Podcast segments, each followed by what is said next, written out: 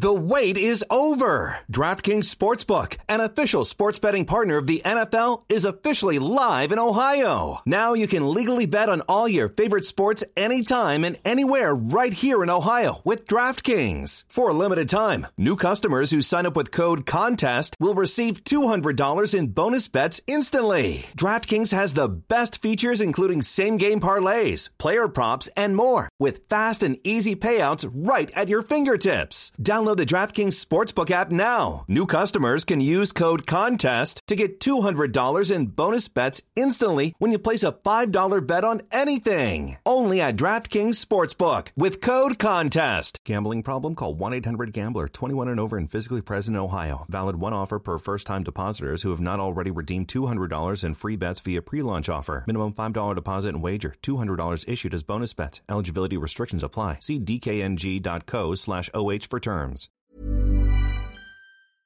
Mary redeemed a $50,000 cash prize playing Chumba Casino this year. I was only playing for fun, so winning this was a dream come true. Chumba Casino is America's #1 social casino experience. It's serious fun. With over 80 casino-style games to choose from, you too could win life-changing amounts of cash. Be like Mary. Log on to ChumbaCasino.com and give them a whirl. That's ChumbaCasino.com. No purchase necessary, void, or prohibited by law. 18+. Terms and conditions apply. See website for details. The voice in the preceding commercial was not the actual voice of a winner. This podcast is a part of the Dragon Suplex Podcast Network. Find us wherever you get your podcasts and visit us at chopsticksandnearfalls.com for daily articles about wrestling from around the globe.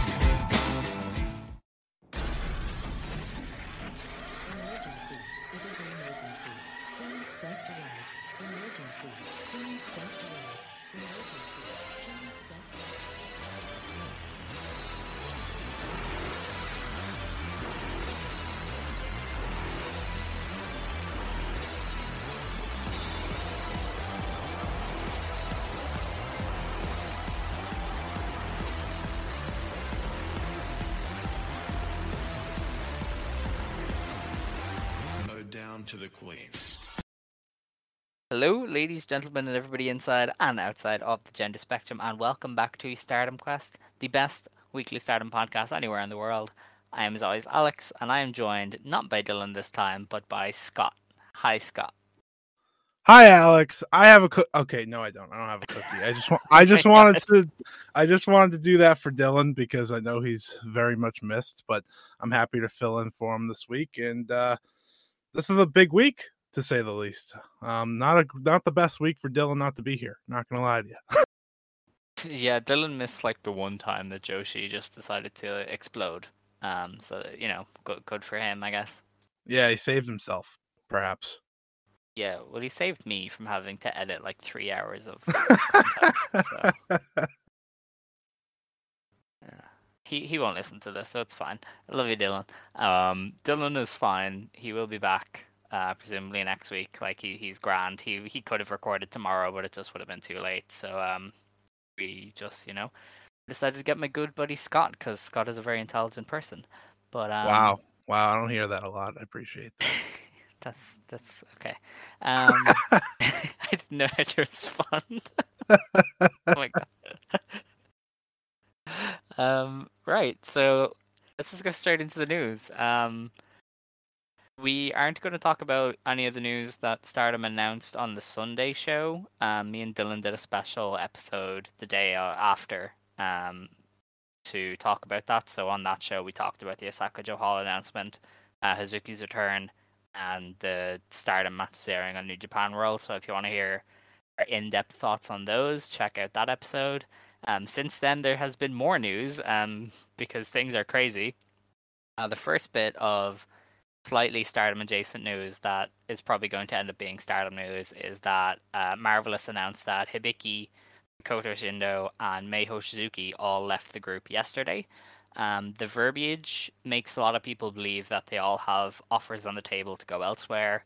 It's very much the kind of, oh, you know, they wanted to leave to like pursue their careers and further themselves and whatever, and that generally means that they want to go to a different group. A lot, you know, the most speculation is that they are going to Stardom. I, for one, don't think Stardom picks up all three.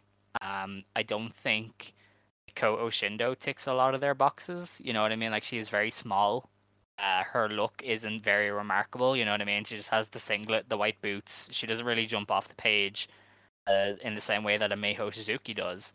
And I'm also not sure they want to sign Hibiki. I think they already have enough kind of heels on the roster without needing to bloat that even further with Hibiki. Like, Hibiki would be a good signing, but I think Ueda Tai is already big enough and bloated enough that you really don't need her.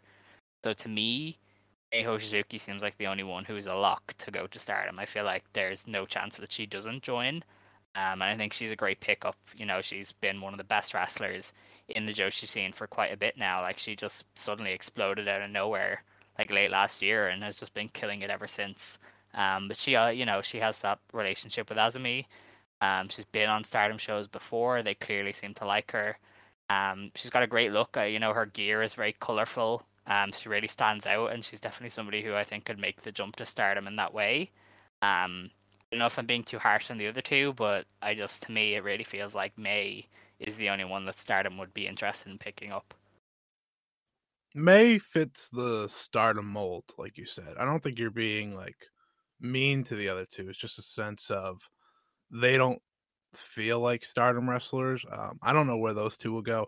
I will be shocked if Mei goes anywhere else. I guess, like, TJPW would be the only other place I'd see Mei going, but that doesn't make sense to me either. So it almost has to be Stardom, you know, like you said, the relationship there with Azumi and, you know, just working there. The most difficult part for me out of all this was just seeing Takumi's, like, response. Like, she was just so sad. And I was like, oh, now I'm sad. Like, I didn't really think about, like, how Marvelous was affected when I first read it, because I was like, wow, those are just, like, you know, three people, especially Mei. Mei was the most shocking just because she seemed to be going up the totem pole, per se. Like, she was, to me, she was about to jump over Rin as, like, their top three, in a sense, because she's just that good. So, yeah, that was the most shocking part to me. But then when I read Takumi's response, I was like, oh, no, what is happening in Marvelous? And as someone that enjoys watching Marvelous, I'm kind of scared for what is going ahead for them. I mean, they have Chigusa and Takumi and Mio, but you never know, because they just lost a chunk of their roster. Now they have, like, what, 6, 7 people? I think they have 6, but one of those is Kaoru, whose next match is her retirement. So, yeah, technically, like, 5. And I'm pretty sure one of those 5 hasn't debuted yet. They have Kami Goto, isn't it, in the back pocket, because her debut got delayed. So it's definitely trimmed the roster quite a bit. Yeah, and I guess so. It's Takumi, Mio, Rin, Maria, and that's Tomoko Watanabe. Yeah, and, right. Ai Hozan. Okay. Yeah, that's tough. That is really tough. And I thought I was actually more shocked by Hibiki than anyone else, just because they have put her in such a big role as their top heel that it just felt shocking. And she was getting a lot of attention. I guess that's why she's gone now. I guess she'll go to, like, maybe she'll follow Miyagi or something to Gleet or something. I don't know. That's not the Stardom brand, so I don't really care. So Mei, where do you think, if Mei does come in, where do you think she fits? That's a good question, because I feel like Queen's Quest kind of needs somebody like her, but she also doesn't fit the overall aesthetic of Queen's Quest in some ways. So, like, Stars would be a better fit, but I also don't think Stars needs her as much. I mean, they've got Hanan and Koguma, and, you know, I think once Jungle and Ida come back, you kind of have all the slots filled that you could need in a faction, whereas I feel like Queen's Quest, especially with Hina missing for the next couple of months, they need somebody who can just easily take pins, you know? So I would put her in Queen's Quest, but I know there is some hesitance there. You know, that's tough. She'd have to pick a color, because she can't be rainbow in Queen's Quest. That's... yeah. It's so interesting to think, because they're adding all these people, and I know a lot of fans or people on Twitter have been wondering if Hazuki gets her own group, And, you know, the more they add roster members, the more I'm like, I mean, we're getting to the point where it might not be crazy to think they add a faction. That being said, Queen's Quest, I definitely agree, would make the most sense, except it doesn't fit who Mei is. But, you know, she could always change. Mm-hmm. Definitely.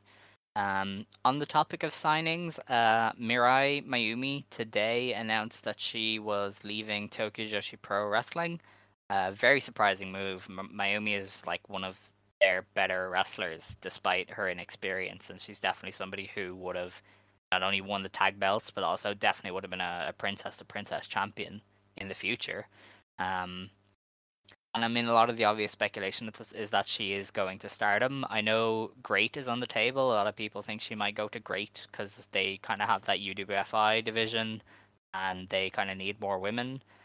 I wouldn't mind seeing Mayumi in Great, but I feel like she's definitely somebody Stardom would have gone after quite a lot. You know what I mean? Like, she ticks a lot of the boxes similar to Mei Hoshizuki.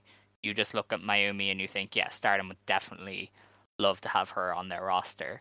And I feel like they would not only be able to offer more money, but I think they would also just be a bit more of an appealing place to go than Great, because, you know, that's a newer promotion. So far, I'm pretty sure like Tokyo Joshi Pro outdraws them. I don't know that for sure, but I feel like TJPW is running bigger venues and kind of has a lot more ambition than Great.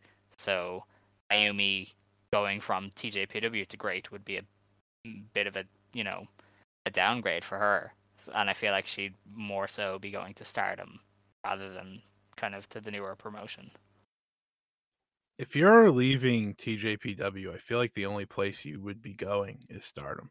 Because like you said, almost any promotion is down except for Stardom when it comes to TJPW. That being said, I always thought she was an interesting fit in that promotion. She was more of like the Miyu Yamashita type rather than the you know, super serious, not serious, like character. That's never how I viewed her. She was more of the wrestler, and a lot of people were not happy about this. They were not happy. Twitter was angry today when they read this, because they're like, oh, Rossi did it again. And I think she would be just an excellent fit for this roster, wherever you put her, really, because you know, there's factions that don't make sense, like Cosmic Angels not happening. But she is really good for those who don't watch TJPW. She's one, I would agree that she's probably one of, well, she was one of their best in-ring performers, you know, night in and night out. So her addition makes a lot of sense for Stardom. And if she doesn't go to Stardom, then I am going to be rattled wherever she does go. And I think a lot of other people will. And I think a lot of people will be happy if she doesn't go to Stardom. But at that point, like, don't you just want to be able to see her? No offense, but like some other promotions besides TJPW and Stardom can be difficult at times. So I guess we'll see. Yeah, I mean, it's definitely up in the air. I know people have kind of been like, oh, Stardom is like taking all 5 people that are on the market. I don't think so. I mean, they've already got Yuri, presumably, on the way in. I don't think they would, you know, sign like 5 people at once. But, you know, maybe they would. I don't know. But, I mean, they'd be silly to pass up on Mirai Mayumi. And, I mean, I understand Tokyo Joshi Pro fans who are upset because, I mean, they've seen her rise to this level where it felt like she was about to do a lot of great things in the promotion, and she's just left now. And there, you know, there's going to be so many cool things that they aren't going to get to see her do in Tokyo Joshi Pro. Like, her and Suzumi winning the tag belts was going to be something that I think a lot of people would have enjoyed. But obviously, that just won't happen now because, you know, Mayumi's left. But, I mean, at the end of the day, this is the future of Joshi wrestling for a while, I think. Stardom understands that they need as many wrestlers as possible because, you know, that's just the smartest thing for the business. You know what I mean? Like, New Japan does it, where you have as many stars as possible, you can sell more tickets. Like, you can have more big shows. And I think that's obviously Stardom's grand plan. And they'd be silly to not sign wrestlers, you know what I mean? At the end of the day, it's up to the wrestler to decide what's best for their career. And, it's Stardom has no obligation to not offer people deals if they think they're talented. That's just wrestling. That's just how things work. But I can definitely understand why people would be upset. I mean, Joshi Wrestling hasn't had this one massive juggernaut for a while. So it's definitely going to be interesting to see how people react when there's a big player in the scene that is, considered to be stealing, poaching talent or whatever like that. And, it's going to be interesting to see going forward. Yeah. I totally agree with you. And I think something I said on Twitter is that if they keep adding roster members, which I think part of this has to do with, Gaijins not be able to fly in, they're going to get to a point where they don't need the, I don't want to say this mean, but they don't need the bad ones anymore. Stardom. Mm-hmm. They won't need to bring in the Zoe Lucas's and that won't be in need anymore. And I think that's big for them because their roster is just growing and growing. And say they add Yuri, Mei, and Mirai. That is, first of all, three huge gets, for the future mm-hmm. and present. And that, you mix them in and it's just very interesting. And I guess you can add Mai Sakurai in there because she, she's recent enough. So they're just, they're filling up. And I think that's good. It's really good for the rest of the roster because it won't be so taxing on them, I feel. Mm-hmm. And I know they've been doing the only singles matches lately, which has been very smart, but it's interesting. People are getting angry, but it's very intriguing for us Stardom fans more than anyone. Yeah, Stardom fans are feasting, and everybody else is left unhappy. It's kind of unfair, but I mean, look, it's how it goes. We've had years of WWE domination. Exactly, it's how it goes. But yeah, that's enough on possible signings. I mean, me and Dylan will talk more about them if these people do sign. But, I think it's always good to cover because anybody can go to Stardom at this point and they can just show up whenever. So it's always good to be ahead of the game on that. Maybe they'll just come in and be the Nexus for Stardom. Maybe they'll just be a brand new faction altogether. And like Hazuki will be like, yeah, except I brought in all outsiders, which made no sense because my whole thing was Stardom bread. And that would be funny. Yeah, that would be pretty chill. The other Stardom news is that they have confirmed the dark matches that are no longer dark matches for the two MetLife Dome shows. The first one is Micah and Lady C versus Momo Watanabe and Saya Kamitani. And on day two, we have Julia and Siri versus Momo Watanabe and Saya Kamitani. Dylan and I were talking about this on the last episode that we did, the Sunday news special. We were like, oh, they should do like Queen's Quest versus Stars, or they should do like Donna del Mondo and a Uedo Tai, and you can get Ruaka and Julia in there. And then they were like, no, we're doing Lady C and Micah against Momo and Saya. And nothing against any of those four. I think they're all pretty killer. But what a random collection, you know what I mean? Like Momo and Saya is like the only Queen's Quest tag team that you just never ever see or think of. Mm-hmm. And then Micah and Lady C have had like a handful of matches together, and I don't know, it's just so weird.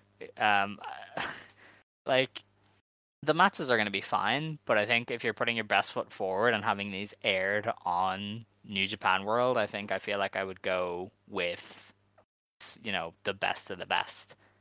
Rather than Lady C. Lady C. And I love Lady C. Like, we'll get onto Lady C later. I think she's kicks ass, but I mean, I don't think she's gonna wow as many people as, say, Himeka would or, Natsupoi would.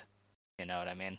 Had there been more time, like, if this New Japan idea was going to give Stardom more time, which I don't know if their matches go, much past 10 minutes. You could have easily just tossed on Utami and Sherry there, and that would have been, like, huge, I think, long-term for Stardom. And I know you're never going to do that because you want to sell out your own show.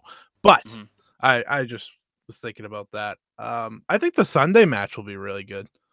I think that could, if they give them, you know, more than 10 minutes, but not too many, like we don't need to go the full 20 because that'd be ridiculous. I think it'd be really good. And it's funny because I know you guys have had like an entire like segment talking about how Momo and Saya barely team. And now they are going to team twice on a New Japan pay-per-view. So that's very funny. But hey, Momo gets on, double shows after missing the Tokyo Dome. So as a fan, I'm happy. Yeah. All the people who thought that Bushiro despised Momo are in the mud. I think a little bit, you know. Yeah. It should be interesting. I mean, Lady C in a dome. What else can you ask for? Anything. I know, right? I mean, she's tall. She'll definitely catch some eyes. Yeah, I mean, I don't know. I like Lady C, but Momo is wrestling rematches Sunday. Ooh, wow. They're working that girl. They said, you know what? We gave you the weekend off. Now you have to wrestle 3 times. Crazy. I don't know why they're doing that. I don't know. Are some of those matches on Monday, maybe? Because isn't there 3 shows? Oh, yeah, Monday. But that's like still a lot of matches. Like that's 4 matches.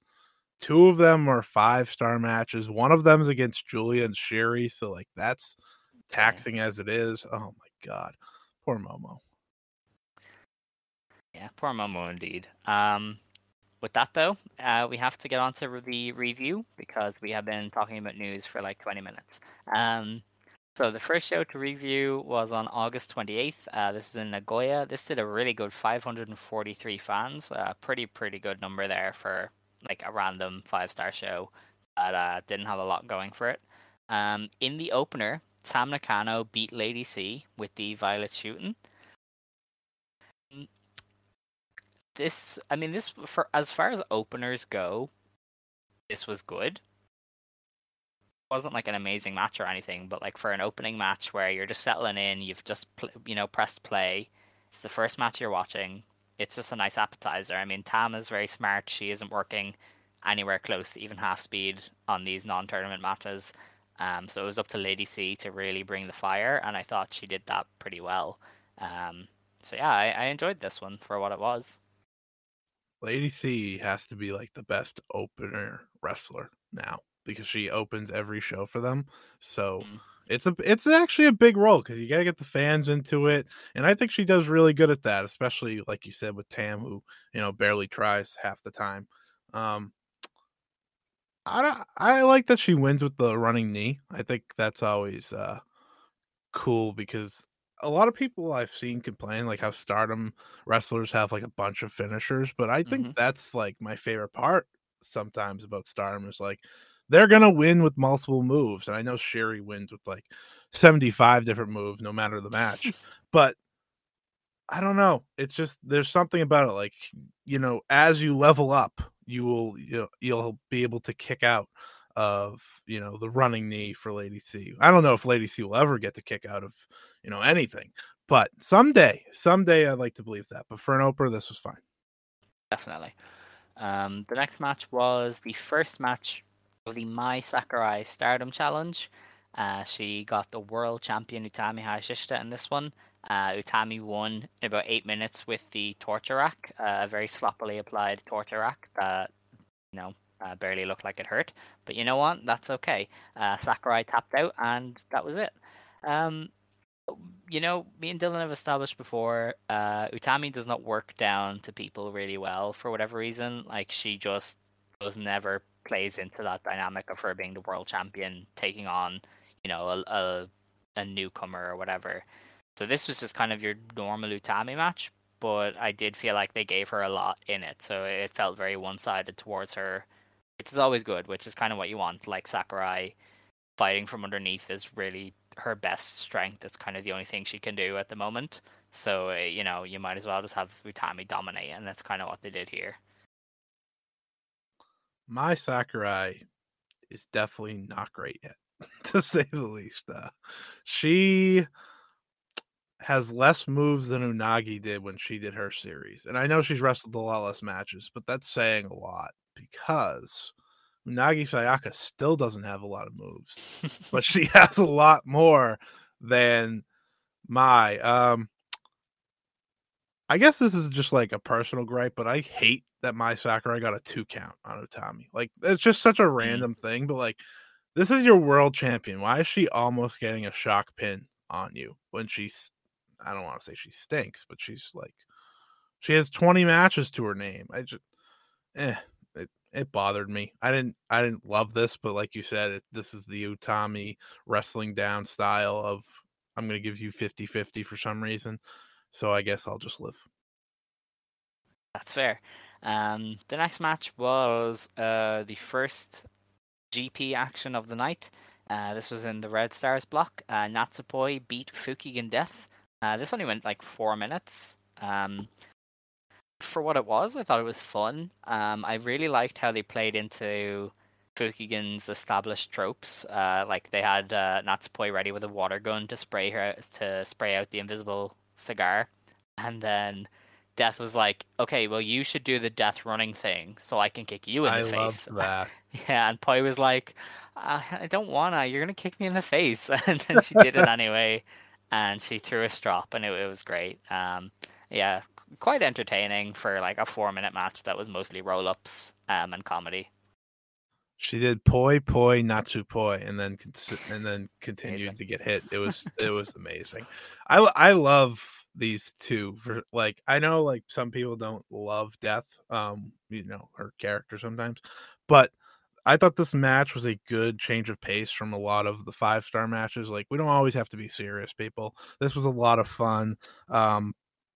And they actually had, like, when they actually wrestled, it was entertaining. I thought the roll-ups and the exchanges were really good, and I thought the finish on the reverse roll-up of Fukijun for Poi was a good way to end the match. But yeah, good comedy, which is always nice on these shows. The next match was Blue Stars block action.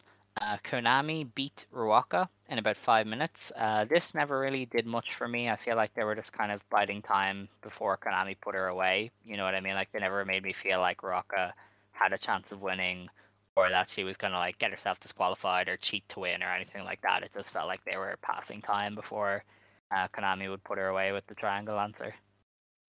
I like Konami a lot, but I'm willing to go on record and say she has not had a good match in this tournament. Like, her match with Saya was fine. Her match with Unagi might be my favorite of the bunch, which is saying a lot because that wasn't that great. I'm just thinking of the slap that she did at the beginning of the match. Like, that's all I'm thinking about. Yeah. But I don't know. Konami's just not clicking right now, and it's sad because with Tora out, she's in such a big spot in Oedo Tai, and I think, you know, Starlight Kid's taking a lot of that shine, reasonably so, because no offense to Konami, but like, Starlight Kid's just on another level right now. Yeah. But it's just really sad because I think Konami can be such a serious player for them, and I think she will be eventually someday, but man, these matches are not hitting. Like, Rock is solid against people, so it's not even like her fault. I think it's just like Konami's not connecting, and that is what it is. Yeah, I mean, I get that. I think Konami has been placed like firmly in the mid card of a lot of the shows, and she is just wrestling to that. Like, she isn't going out there and killing it because she's in the third match from the bottom. You know what I mean? I think all of her big GP matches are still to come, and I feel like that's going to make her break her tournament. Like, I feel like if she doesn't perform against Siri or Utami or Takumi or anything like that, then definitely I'd be a bit more worried. But for now, I just think that she's been in the mid card, she hasn't had a lot of focus, and she's probably just like, well, screw it, I'm not going to try that hard against like Ruaka, you know what I mean? No offense to Ruaka, but she's clearly going to finish bottom of the table, so why would you go out there and give like your full effort? I think it's the Tam match that just really upset me the most, because I thought that had a lot of potential, because I thought she could have won that. Then when she lost, I was like, oh, maybe she just doesn't care, which is fine. Like, I would get angry if I'm losing matches that, you know, maybe to push a title whatever. I don't care enough to I'm gonna stop talking. Okay. In the next match we had Red Stars block action. Starlight Kid beat Mina Shirakawa in about 10 minutes. I enjoyed this more than I thought. I feel like Kid is just very good at controlling a match. And then when her and Mina were doing like forearm exchanges and stuff like that, a lot of the forearms were just really, really good. And it's one of those times where when Mina hits, she hits really well.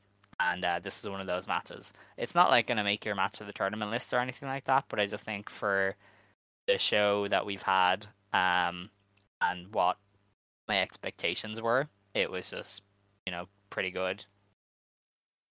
I know a lot of people like the semi-main event a lot, but to me, this was the second best match of the show. I thought, for some reason, Kid and Mina worked really well together. Like, Mina was hitting on like everything, which was, as someone that has never been a huge fan of Mina, I was a little shocked. But I also said earlier how Starlight Kid seems to be hitting on every single level right now. And these two worked really well together. I like that Mina added the pin that I can't remember the name of. I know Dylan calls it something else, but it's like the angel combustion something, maybe. So she calls it the Glamorous Collection, Mina. Okay, and he calls it the Angel Twist. Ah, yes, the Angel Twist. See, Dylan's not here, so I'll call it the Angel Twist. I like that she uses that because I'm just such a big fan of any time a wrestler just has like this easy out in a match.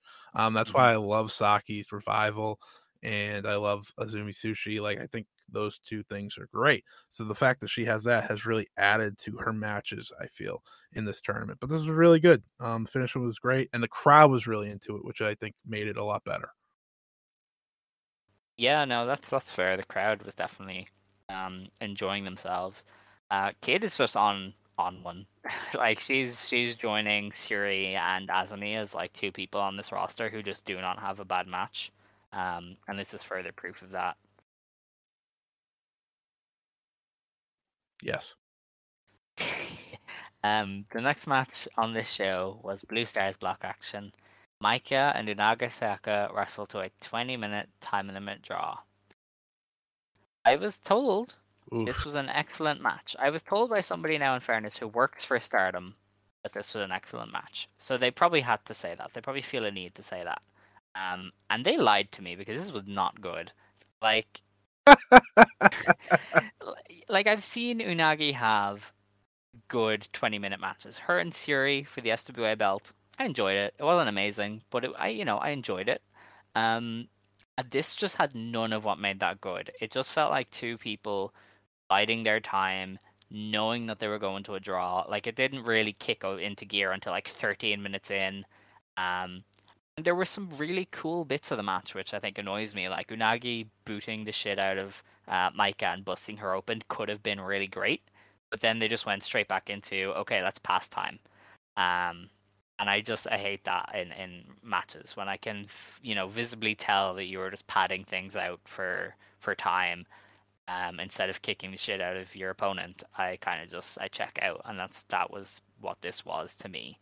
And it's a pity, because Micah is really, really good, and I thought she might do good work with Unagi based on the, they had some good exchanges in that tag match, the block preview tag match at Corkin, and I really enjoyed them together. But yeah, they made the wrong decision here, having them go 20, and they just couldn't do it. The big boot was great.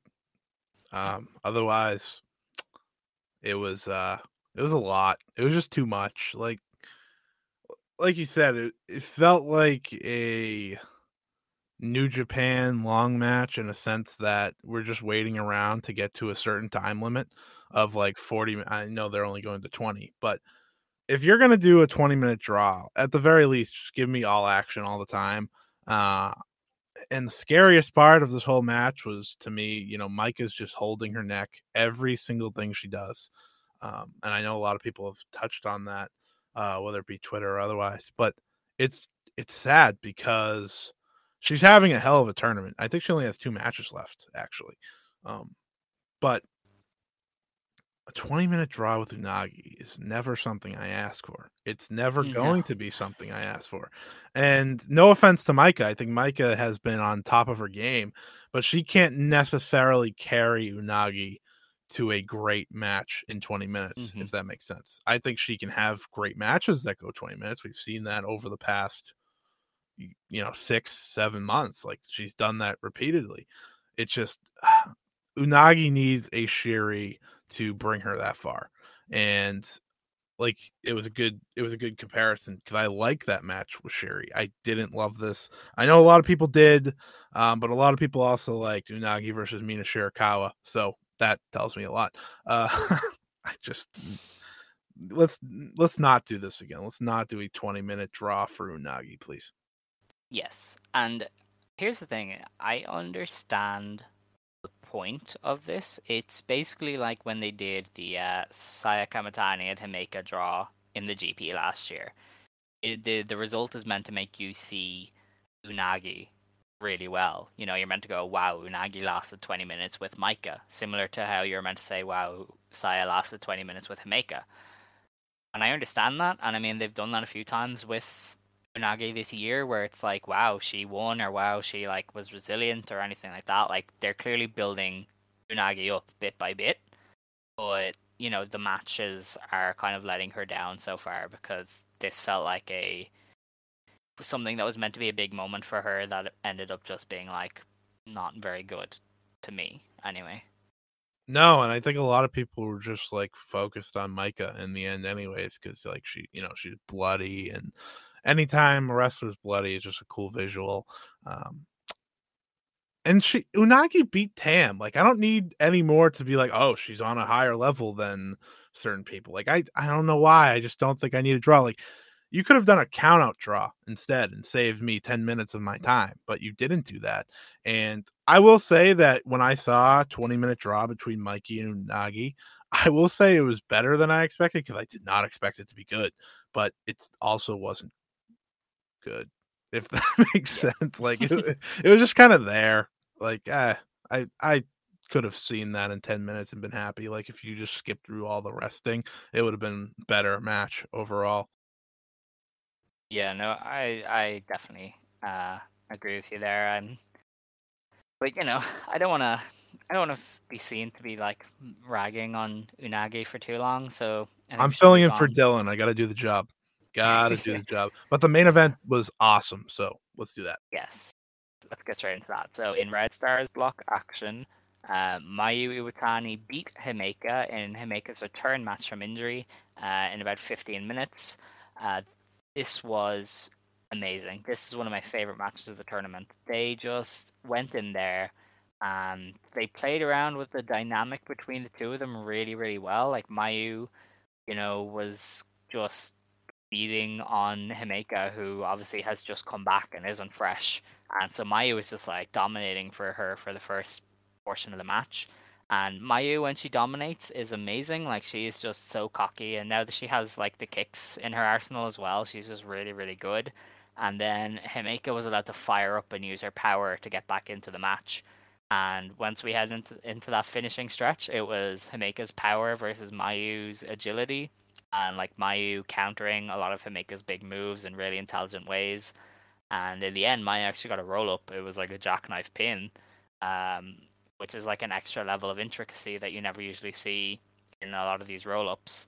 But I mean, just from start to finish, like, it was 15 minutes and I didn't even notice those 15 minutes go by. It was just all killer, no filler. They really played around with the dynamic between the two of them well. Their clash of styles was fantastic. And Mayu's just having an amazing tournament. Like, she's just doing some of the best work of her career, because she is just killing it on every level right now. And, this is definitely going to be one of the matches that I remember from this tournament. I had very high expectations for this based off of their Cinderella, like, 5 minutes, which was ruined by Oedo Tai. And somehow they managed to deliver. And I was left thinking they could do even better when Himeka's, fully back. Like, if that makes sense, like, if Himeka's a month back, I think they have an even better match. Like, I think they could go, maybe 18 and just kick ass. But they kicked ass here, and that's all that matters. I thought Himeka just killed Mayu with the power bomb. The power bomb was like the moment of the match where I was like, "Oh my god, she's dead." she's dead. But you know, that's about every match with Mayu. Mayu's psycho. She missed 2 moonsaults, and I messaged you. I was like, I wouldn't take 1 moonsault and miss, let alone 2. And she did that. She's just the best. Like, I can't say enough, like, how great Mayu is. It just never ceases to impress me. And I like the way they finish this off. Just an awesome match. Like you said, one of the best of the tournament so far. And seeing that was Himeka's first match, not bad. Not bad. Mm-hmm. Yeah, like, eventually we're going to get like a full form Mayu and a full form Himeka match, and it is going to kick ass, because they just work amazingly together. But that is the end of the first show to review. Scott, I know you listen. Do you have your top 3 matches of the tournament at this point in mind? Like, do you keep track of that?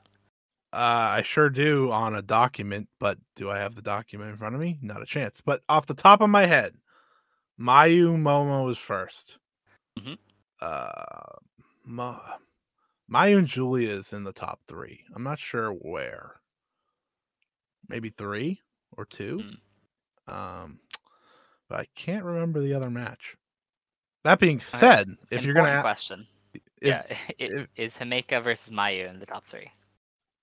If I could remember that third match, it would be very close, because I thought this was great. If it's not top 3, it's top 5.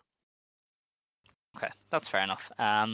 For me, as of a 5 or 6 or whatever this was, my top 3 was Mayu versus Julia in third, Mayu versus Himeka in second, and Mayu versus Momo in first.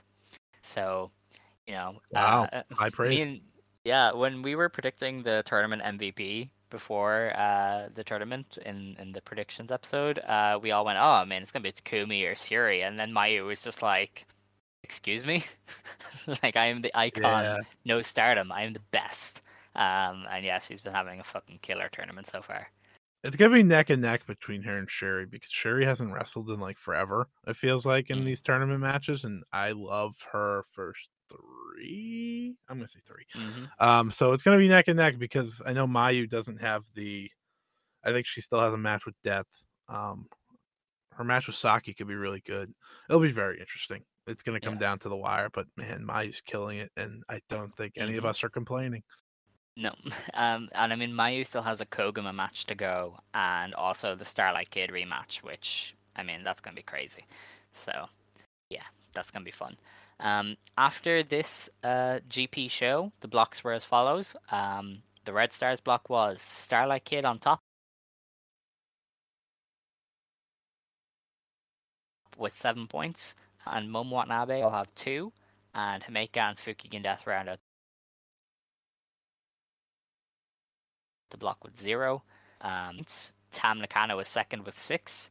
Unagi Sayaka is third with 5. Utami Hayashishita, Saya Kamitani, and Siri all have 4. Konami has 3 points. Azumi has 2 points. And then Takumi Iroha and Ruaka rounded out at 0. So that is the standings after the August 28th event. The next show to review, and this aired live on YouTube. I believe it's still up on YouTube if you want to watch it. This was on August 29th. This is at the Bell Salle Shia Dome. This had 365 fans, so not as good a number as the night before, but a really strong number. Like, anywhere around 400 is never bad. This was the show, by the way. Like, there was so much. There was just so much. Yeah, like, this was so packed that Dylan and I had to record a special episode after it, which, like, never ever happens for a non-pay-per-view. If you're wondering, the YouTube video for this show has 180,000 views so far. Oh, wow. Okay, that's a good sign. Very much so. But let's get into the review of this show, because I feel like the first show that we reviewed was not a very good show. Me and you were texting last night. We did not like it. This show fucking ruled. So let's get into it. Yes. The opener of this show was Azumi versus Hanan And you just knew straight away this was going to be great. And this was really, really good. They did so much good stuff. Like, Hanan really held her own here against Azumi. Like, it would have been very easy for Azumi to just eat her up, because Azumi is, you know, very fast, very skilled wrestler. And you have to be very good just to hang with her. And Hanan did that really well here. They had a really good match, very well paced. A lot of really good technical stuff, a lot of good roll-ups. Just really, really fun. As far as openers go, it's hard to get better. This was just amazing. This is a future main event. That's what this match is. Like, I think people who watch this and understand, you know, Stardom see that. Hanan's so good for how young she is, and we know Azumi. Azumi, you know, she walks into a match and she has a great match. That goes without saying. But this was just so much fun. I had missed it live because I just got off a plane and just got home, but I went back and watched it, and it was just so good. It was so much fun.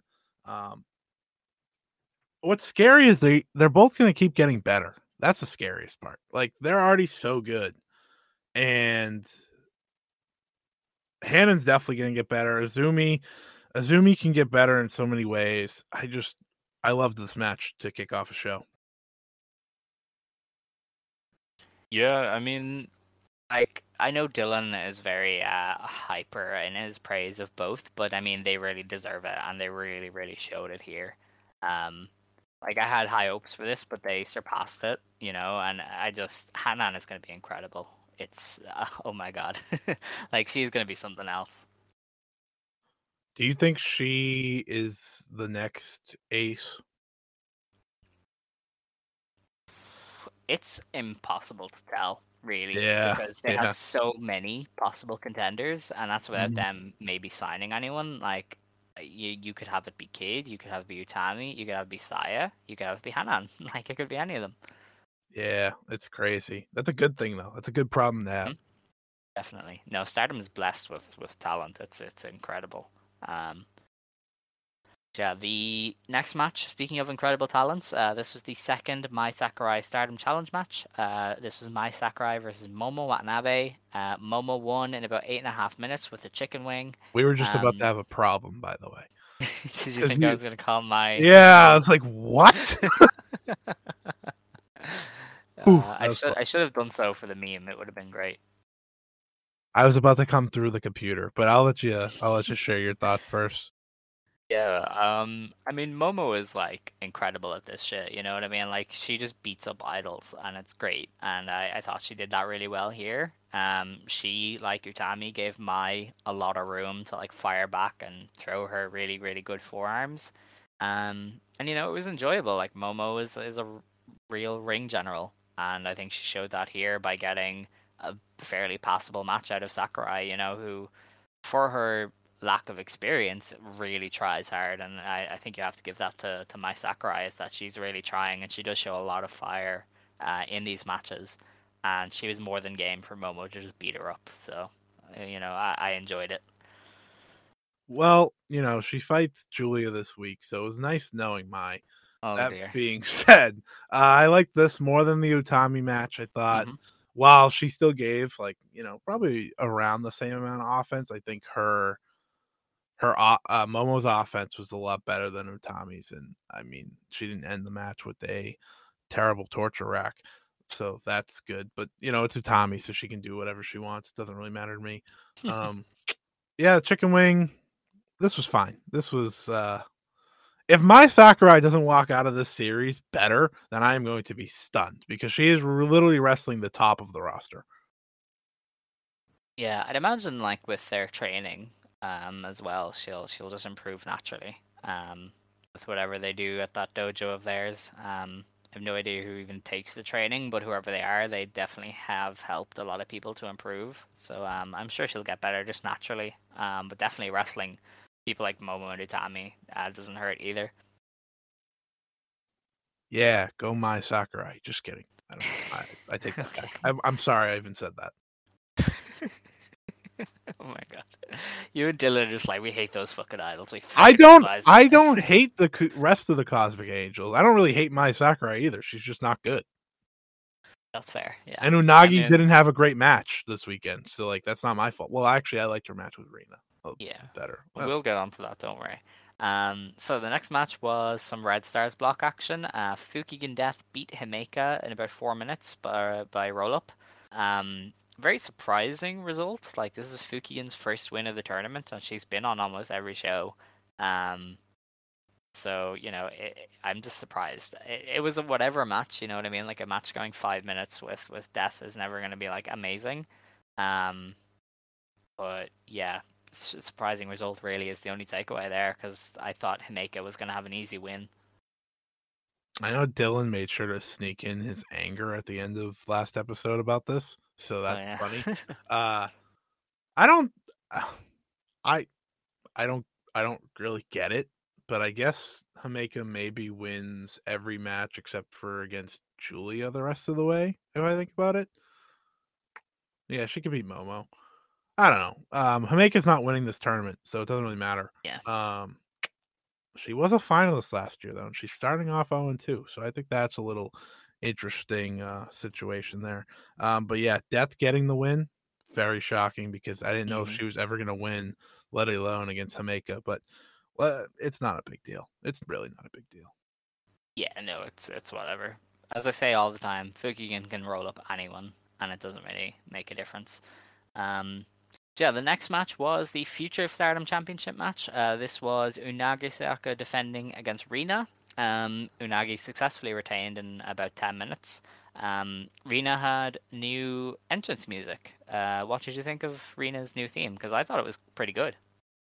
I enjoyed it. You know, Stardom can be hit or miss with their entrance themes, but hers and our Starlight Kid's last new music. Yeah, like those two are hits, so that's a win. I love Starlight Kid's music, to be fair, which I was going to get to later. Great. But yeah, good for Rina. Getting new music's always a good sign, if that makes sense. Like, getting new music, that means you're rising up the ranks, and Rina's really good already. Like, you know, like her sister, so. I thought this match was. I enjoyed this more than Micah and Unagi.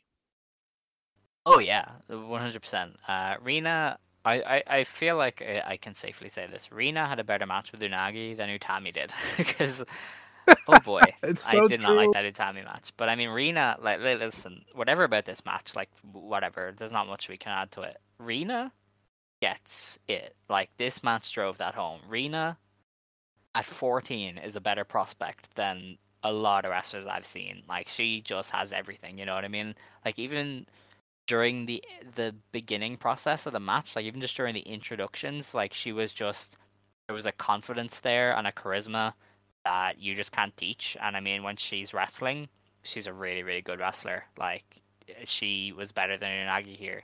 And I don't think that's beyond any doubt. Like, if she isn't a future red belt champion, I have no idea what the fuck Stardom is doing. Like, she just gets every bit of wrestling. Like, she is a prospect and a half. So she can fight for the future belt till she's 18, right? 20, I think. 20. Oh, she's gonna have the longest reign ever with that thing. That's like, I can confidently say that. She's so good. And the fact that she out wrestles Unagi is not a shot at Unagi. I feel, well, it kind of is. No. No, it's not a shot at Unagi. She's just really good. And all three sisters are good. And I find it interesting that she didn't go back to school like Hina did, if that makes sense. Or she didn't stop, she didn't stop to study like Hina did, which tells me that this is it for Rina. Like, this is what she cares about the most. And like, I'm not saying Hina made a bad decision by going back to school. That is not what I'm saying. But it's very interesting. I think Rina's really caring about her craft so early, which only means, like, when she gets, you know, to the age where she starts wrestling for the top titles, she is going to be very good. Yeah, she's going to be excellent. I mean, by the time she's like 20, she's going to have a decade of experience. Like, it's going to be insane. And I mean, if you watch this match, I think that's just very obvious that not only is she a good wrestler, but she gets everything else. Oh, I forgot the best part. Oh, yeah. When she kicked out at one of the skull crushing finale, which is the Miz's finisher. I know Jeff. I think Jeff Jarrett does it too. But I don't. I I don't, whatever. Either way, hilarious, because like, oh, she doesn't care about other companies. Good for her, even though I don't know why she would, but it was just very funny. And Unagi was like, what? One? It was great. Yeah, Rina was like, fuck Jeff Jarrett, fuck the Mins. I am the new it factor of professional wrestling. It's my world, bitches. I like that idea for her, the it factor. Interesting. Was that the Miz, or did I rob Bobby Roode's? That is the Miz. That is correct. Right. Good job. Okay. Robert Roode. Yeah, I don't know what he ever done. So, all right, let's stop talking about him. I don't want to put ourselves to sleep. Yeah. So the next match was Mayu Iwatani versus Lady C. Mayu beat Lady C in 9 minutes. I had a lot of praise for Lady C after this one. I thought she looked really, really good. Like, even just really small things, like how she was running the ropes and how she was doing her big boots. Like, I just thought she looked ready. You know what I mean? Like, she finally seems like she has grasped pro wrestling, and is also confident. And just everything about her here was really, really good. And I think if Stardom wants to pull the trigger on giving her some semblance of a push soon, she's more than capable of fulfilling it, I think. Obviously, it helps being there with Mayu Iwatani. I mean, Mayu is just effortlessly really fun to watch. And even though she messed up a couple of moves here, like, it was fine, because Mayu could just play that shit off. And yeah, I mean, Lady C worked hard and showed a lot, but Mayu just beat her in the end. But it was a good match. I thought it was definitely better than people probably would have expected when they first saw it on the lineup. I feel bad for Lady C because I personally completely forgot this match happened because of the post-match. Like, I very much forgot who Mayu even wrestled when, like, this was happening because, as everyone knows by now, Hazuki, you know, showed up, just be like, hey, what's up? And from what I remember, I agree. It was a very good match. Lady C, like you said, she could get pushed tomorrow. And, I mean, she's at the Dome. What are you talking about? She's already getting pushed. She got put in the one of the biggest matches Stardom has because, you know, New Japan fans were watching it, which I guess probably matters a lot. Yeah, this was fine. Yeah. So, yeah, after the match, as you said, Hazuki came back to Stardom, which is still an incredible thing to even try and comprehend all these days later. Like, I'm still in shock that Hazuki is back. You know, me and Dylan went kind of in detail on it on the Breaking News special that we did, kind of our thoughts on where she might slot in, on what she had to say. But essentially, if you don't know, she was kind of like, you know, Stardom born and bred talent has really let the ball drop since I've left, and the outsiders have taken over. So I'm here. And that's an interesting strand to follow, I think, you know. She probably won't be in the ring anytime soon. I know there was an interview where she said that she isn't really in ring condition yet, so we might not see her for a little bit. I think my estimation would be that she debuts either at Ota Ward during the GP finals, or she re-debuts at Osaka Joe Hall. I think one of those is her first match back. So, you know, it's definitely interesting to see where Hazuki slots in, because I don't see her just, like, doing small tour shows as the GP ends. I think they're definitely going to wait for her to have a big match on one of the big pay-per-views, more than anything. But we'll have to wait and see. And, yeah, it's just cool to have her back. But, again, Dylan and I went into a lot more detail on that a few days ago, so listen to that if you want to hear, like, our full thoughts. I'm sure you, Scott, are very happy that Hazuki is back. I mean, you weren't a fan last time she was here, so now you get to, like, experience Hazuki in the flesh. No, but I will say, you gave me, like, the long list of matches to watch in Stardom history, and I loved Hazuki. And then you told me about halfway through that she left and she hated Stardom, and that just broke me inside. So, like, I'm very happy, to say the least, because she's awesome, and her and Julia are going to kill each other. That's the one match that I can't stop thinking about. Like, these two are going to kill each other because you guys brought it up how, like, Hazuki did not want to fight Julia last time, and Julia's already hyping up like, "Yeah, you left, you suck." Like, it's gonna be great. If it's Hazuki versus Mayu first, and then Hazuki pretty much just taking on all of DDM, then sign me up. But that could be a red belt match, like without a doubt. Hazuki, Julia, and I wonder how much Hazuki's return changes plans. I hope they do change them, aka, you know, Rossi pushes her to the moon in a sense, because she should be at the top of the card instantly, and I feel like she doesn't come back unless she has a guarantee like that. So I'm very happy. It's going to be great.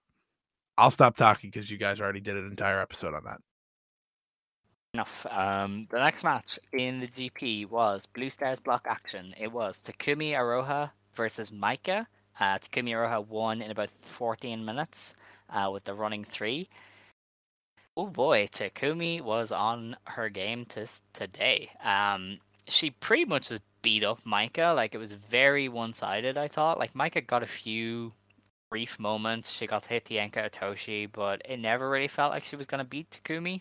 And I think they really established Takumi as a big player with this match. Like, you know, to so easily beat Micah, who is the block leader, definitely makes her a big threat in the tournament.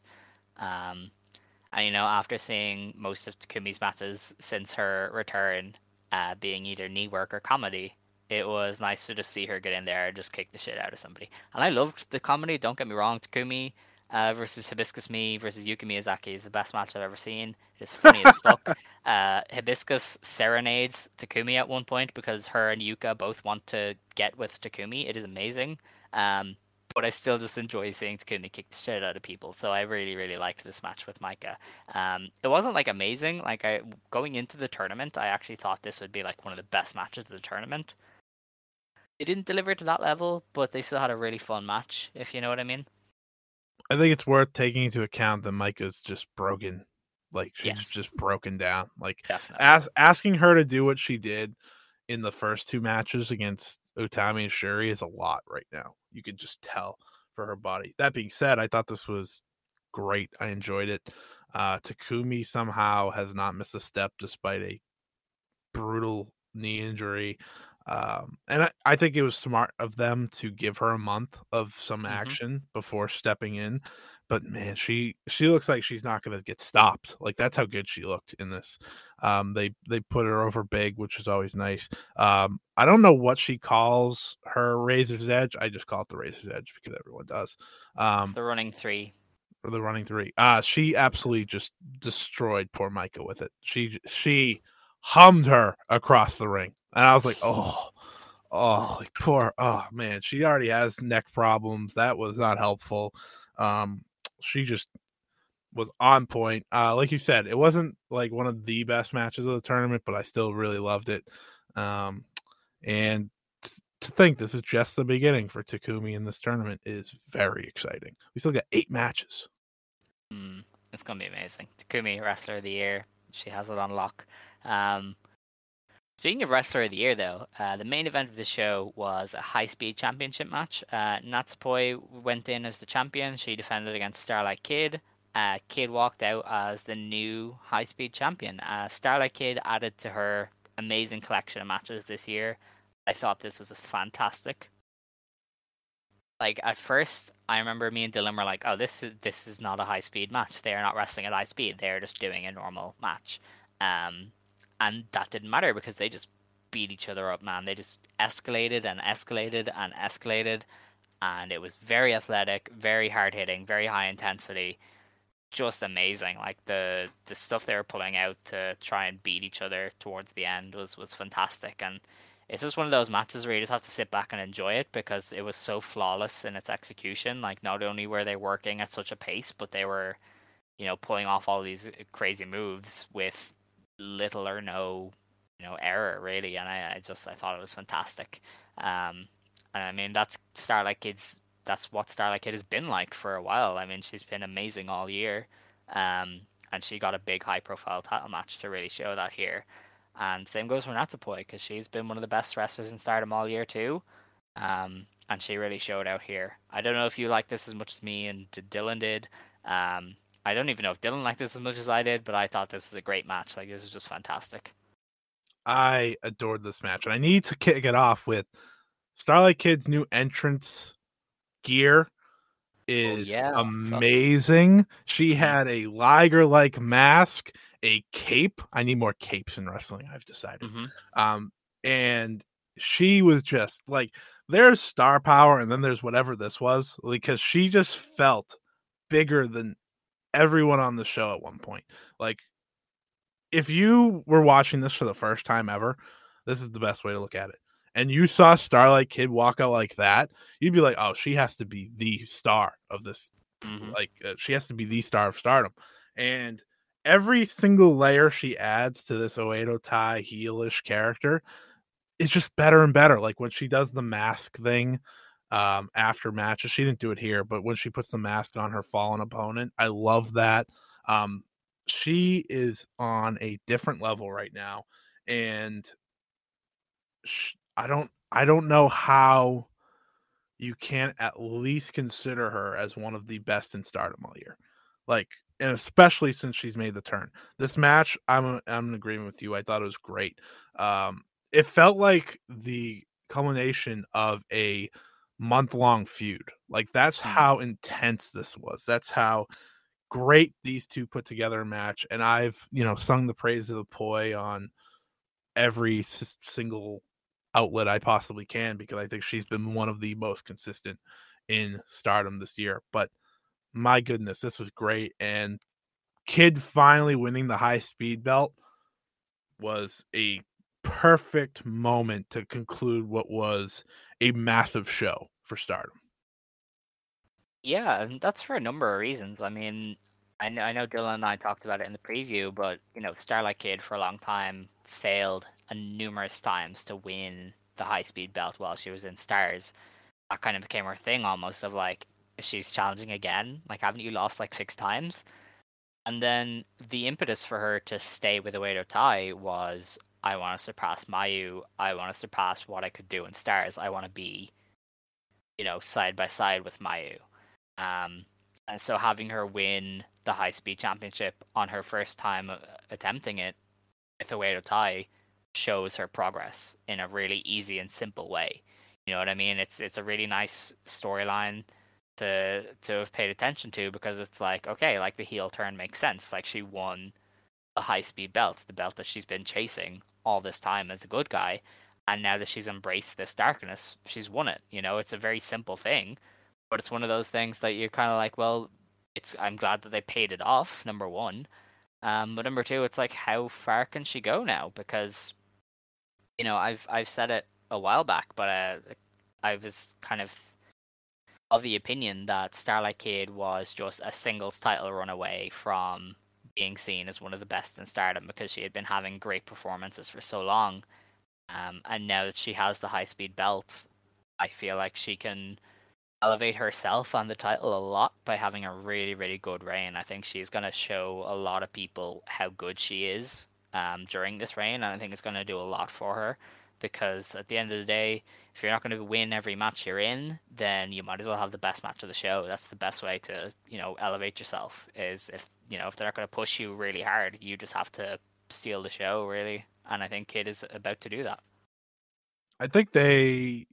when Tora got hurt, I think that hurt certain plans they probably had with this group. Not that Kid wasn't going to win this belt. I think that was one of the, first things they were going to do. But I think they've been able to make her story in Oedo Tai still work without Tora, which is very interesting.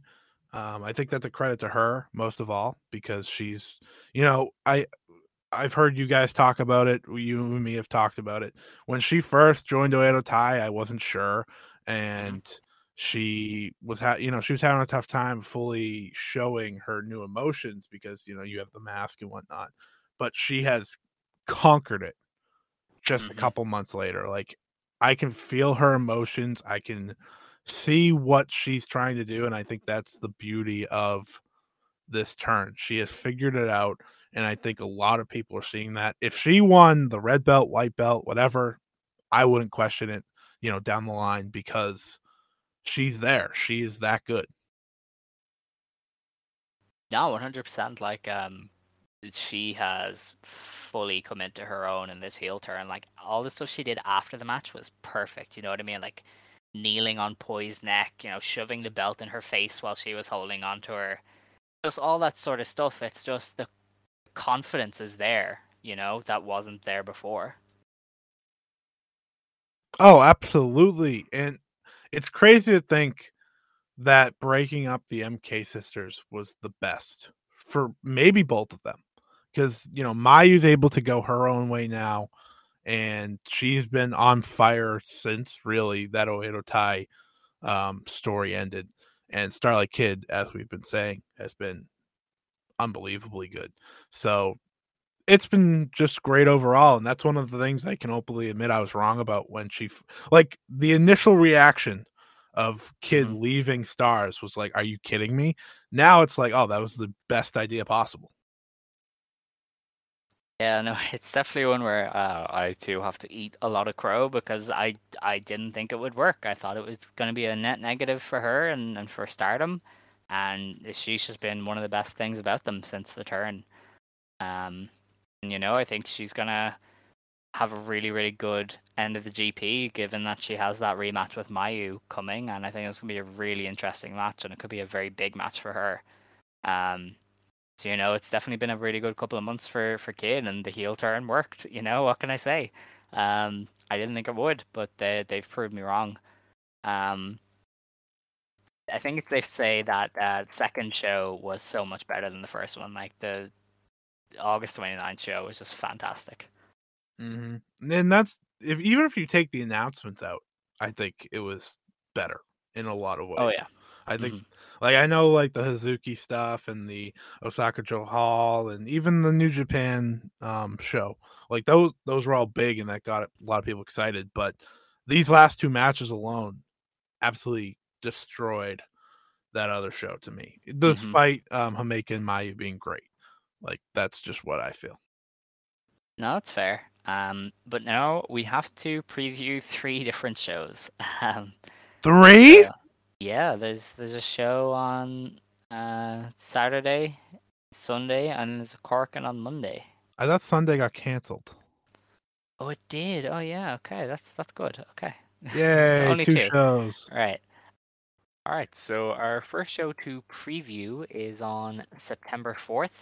This is at the Tokyo Bell Salle Shinjuku Grand. I didn't actually look into it. I don't know if there's ever been any wrestling at this event or at this venue. So let me just check that now, which is great because there'll just be like dead air straight away. Yeah, it's an interesting place to be, seeing that they have their biggest match of the tournament on the show. Yeah, they just straight up loaded the card for this one, and then we're like, yeah, it's in the middle of like nowhere. Well, probably not the middle of nowhere. It's in Tokyo, but you know, it's like we've never run here before. There has never been wrestling here before. Like, this is a Corkin card. Yeah. Presumably, like, this is a big enough venue, but I also like don't know that for sure. You know, and the last time I thought that, they had like 300 people at the show, so. This should be interesting, to say the least. It's in Tokyo, though, so that could be helpful. Definitely. Okay, so it says here that there are three different parts to this, so I don't know which part Stardom is running, but like the whole hall is between 744 and 1,400 people. Presumably that's like non-COVID restrictions, so slash that in half, which would still be a pretty good number if they fill it. Hall A is between 360 and 779 people, and then Hall B is 304 to 630. So you could be looking at like just 300 or 400 or even less, unless they have the whole hall booked out, in which case you could see a pretty big number. That's good, though. I mean, I'm starting to understand why they probably booked this match. You're definitely trying to get a big number. Yeah, it makes sense. Yeah, so this show, as you say, it has some of the bigger matches Stardom has at the moment, but we'll get to those later. First, we'll just jam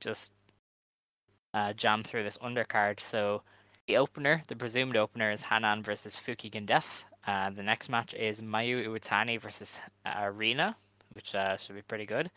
The next match is Unagi Sayaka versus Natsupoi, and that's followed up by Mai Sakurai versus Julia in the third match of Mai Sakurai's Stardom Challenge. After that, we get into 5-star Grand Prix action. We have a Red Stars block match. Himeka takes on Mina Shirakawa. I pray this is Himeka's first win of the tournament. I feel like she should be beating Mina Shirakawa.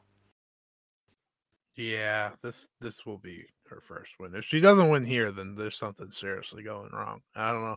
Yeah. I don't know who she pissed off and what she did, but if she loses 3 straight, I'll be rattled. Yeah, it's definitely a win for Himeka. Fingers crossed. The next match is Blue Stars block action. It is Takumi Iroha of Marvelous taking on Konami.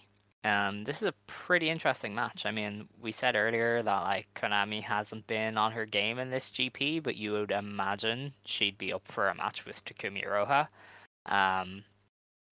If they just base this around their strikes, then we're in for a good time, because obviously these are two elite tier strikers, especially when it comes to the kicks.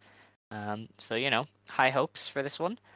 I assume Takumi wins. I think Takumi has some losses in the pipeline that I can see, and Konami is not one of them. I don't think Konami is the kind of wrestler who is going to beat Takumi in this tournament. This can be really good. That was my whole point earlier about Konami. It's she is really good. It's just a matter of, does she want to go all out? And I feel I don't know why, but I feel everyone in the Blue Stars block is going to want to go all out with Takumi, just because, first of all, everyone looks at Takumi at this high regard, so you definitely want to impress. And their styles are a very interesting mix, which makes this really intriguing. I'm hopeful this is good. It won't be better than the main event, but it can be. It can be one of those dark horse type matches of the tournament if all goes right. But I'm definitely picking Takumi to win. Yeah, I would agree with that. I've just realized I don't think I actually ran down the blocks the blocks for the updated ones. Oh yeah, you could do that. Yeah. Stardom hasn't posted them, which makes it difficult. Why I didn't do it, because I just thought of there after the August 29th show, we just didn't speak about it. So let's just see what the standings are at the moment. It's talking to me in Japanese, isn't it? I'm not going to be able to read this. I think I haven't updated one enough. If you want me to just go through real quick. They have the translated names. Oh, good, good. Yeah, so going into the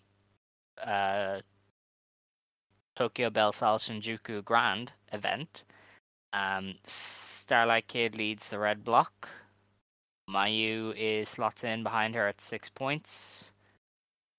You have Natsupoi on 5. To be honest, though, that doesn't really matter too much because there's not a lot of red block action on this show. I think the main ones are that Utami has 4 points going into this. Saya has 4, Siri has 4, Takumi has 0, Takumi has 2, and Konami has 4. Yeah, that's intriguing. I probably butchered it, but anyway. So Takumi will win this one, and she'd go level on points then with Konami at 4. Yes, and be 2-0. Yes, indeed, as she should be. The presumed main event of this show is Utami Hayashishita versus Siri. The idea of this doesn't main event makes me very much laugh. I mean, you know, cards subject to change and whatnot, you know, could happen. It's interesting that they go into this on the exact same points total. Like, I think that's going to be a really interesting one. Like, I think whoever wins this match probably finishes higher in the block. And currently, I'm leading towards Siri. I think they've... I don't know if they planned this out or if they've just fallen into it, but, you know, Siri... Or, well, Utami basically cannot beat Siri. Like, that's their whole thing. They went to a 20-minute draw in the GP last year on the final day. Siri won their match in the Cinderella tournament. And then, of course, they had the double KO 5.5-star match. So, you know, they've fallen into this great story of Utami not being able to beat Siri. And I think giving that away on a random GP show doesn't really sit well with me, especially because if Utami beats Siri, then that's every roadblock that she's overcome already, because she's already beaten pretty much everybody, or like hasn't faced them yet. You know, there's no real roadblock for her to overcome if she also beats Siri here. So I feel like the sensible option is for Siri to win. I've been pretty set. I'm with you that it's either Sherry or Takumi that win this block, which comes down to the last day. And I like how you made the point that Utami winning on such a nothing show, in a sense that, you know, it's not live, it's not pay-per-view, it's not for a title match. That would be upsetting, because Utami should get that win, or maybe never get that win, who knows, on a big show. Mm-hmm. My only wonder is, would they be willing to do the draw again? I don't think so. I don't know. I feel like that's a bit of a cop-out, going to a third draw. Yeah, it would be a bold move, because I think a lot of... Technically a fourth. Yeah, right. Yeah, technically a fourth. I think a lot of eyes will be on this match. I know, again, it's a shame they couldn't get this one live, because I imagine that would have done a really good number for them. But yeah, I think Shuri wins probably in like the last minute or so. Like, they'll do it very close, kind of like Micah did. And I think Shuri should win. She has been, to me, the best in all of Stardom this year. Like, I feel like every match she has, she delivers. And getting that win over Utami is something I think she's earned, like, just from her work this year. And if that sets up another match between the two, great. If not, whatever. But I would be shocked if Sherry doesn't go to the finals. And I think she needs this win to do that. Yeah, she definitely doesn't have a lot of easy points to pick up, so I would definitely have her win here. I feel like I'm cautious about this match, because the expectation is going to be there for them to try and have one of those condensed epics, and I just don't think that's going to work. You know, I don't think you can fit their vibe into an 18-minute match if they're going to try and recreate the 43-minute spectacle. What I hope they do is just, you know, basically pick it up from where the bell rang for the second time in the 43-minute draw, and just go for it, because that should be their mindset anyway. It's like, okay, well, I've never been able to put her away normally in this time frame, so I have to go, or else we're going to go to a draw again. Like, I feel like their mentality should be that we have to sprint and we have to win right now, otherwise I'm going to drop points. You know what I mean? I feel like that's the best way to go about this. I think it could be a little reminiscent of Omega and Okada when they had their G1 match, because that was more of a sprint than their, you know, year-long matches that they like to have. And I'm not saying like it's the same thing, but that was a lot more of a sprint than any of their other matches. So I'm definitely with you. If they, you know, start off and they're not doing any, I mean, they might do like some little grappling or whatnot, but I think, like you said, they should just you know, if they started the match off with forearms to the skull of each other, that would be awesome. Just going at it 100%. And I don't think this match needs to go to the down to the wire. I think if you give them 15 minutes to just kill each other, that will deliver far more than trying to squeeze an epic into 20 minutes. Yeah, I would agree. And I think that's probably the best way to go to keep things fresh as well, because if you keep going back to the slow start, building up epically, you're just going to run it into the ground soon. I mean, they've already wrestled three times, you know? And it's like, okay, we've seen a lot of what they can do already. Let's build on that, you know? Mm-hmm. I don't know. I'm interested in seeing how it turns out, and it is a disappointment that they couldn't have this as a live show because there's a lot of outside interest in it. You know, people who don't normally watch Stardom are obviously posting about it, and you know, whether Joshi fans or Stardom fans like it or not, this is like the match. These two are the two that outsiders know now, and they have to deliver because you know the expectations are on their shoulders. You know, so hopefully that works out. I don't really know if it does. I don't know if they can condense themselves into a 20-minute time frame, but fingers crossed, if anybody can do it, it's Siri. I mean, she's the best, you know? It's interesting because they have both been able to condense great matches. So being able to do it together is the real question. So it's going to be something. I have all the confidence that they have a great match.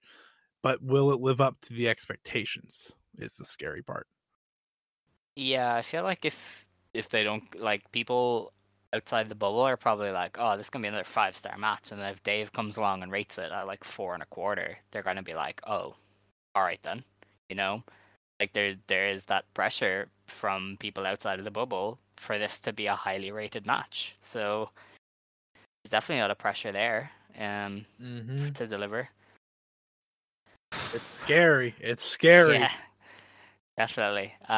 If anybody can do it, though, it is them too. And I think the main thing is that Siri has to win. I think that just makes the most sense long term.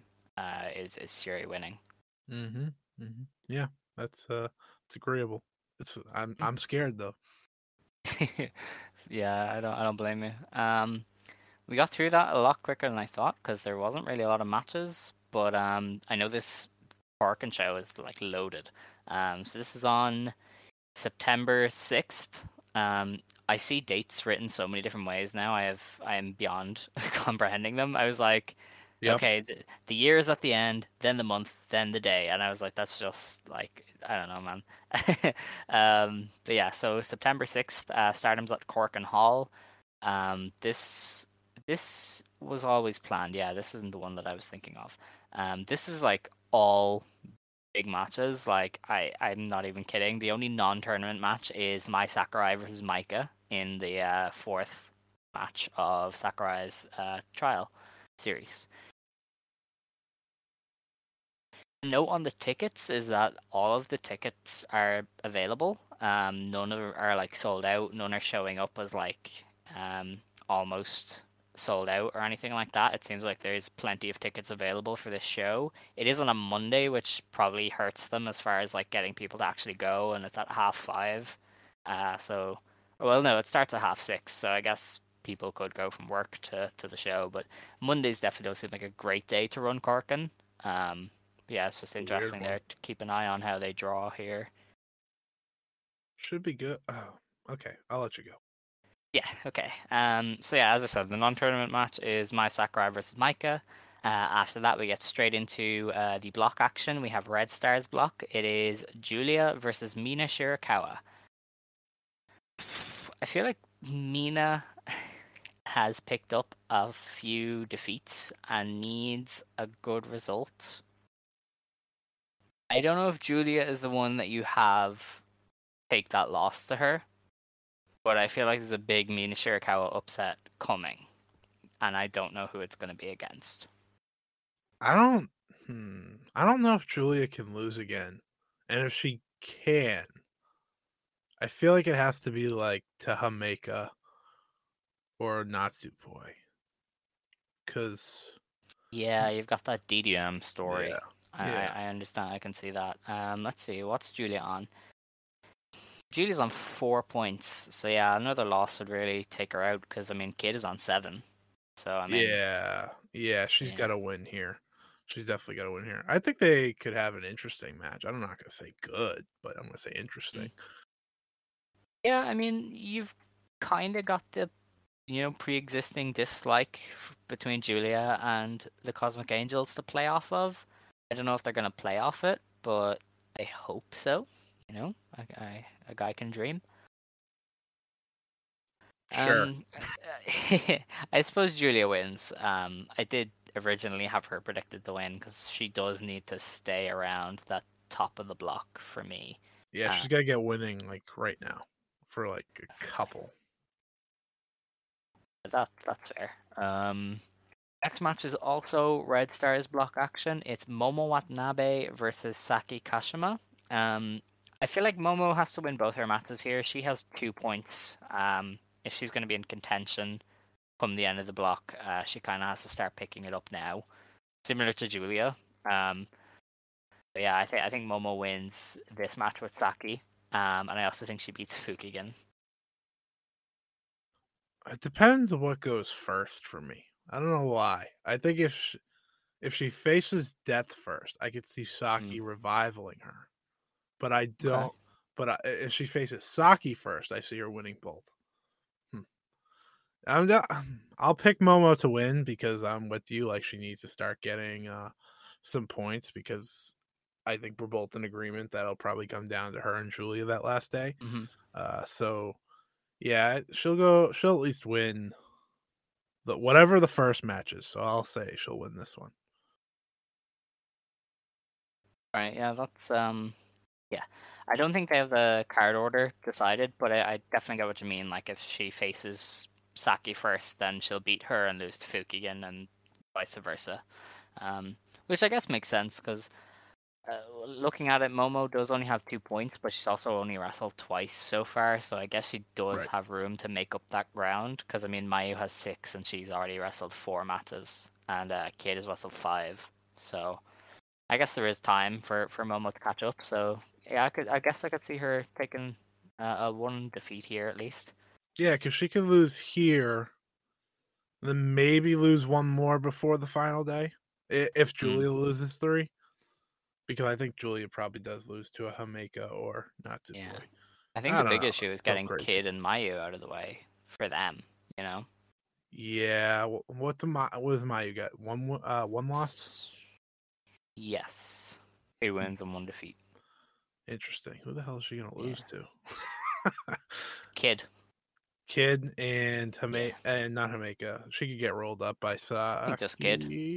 Well, that would be only 2 losses. Yeah, I mean, and Julia's already at 2. I don't know. This is messy.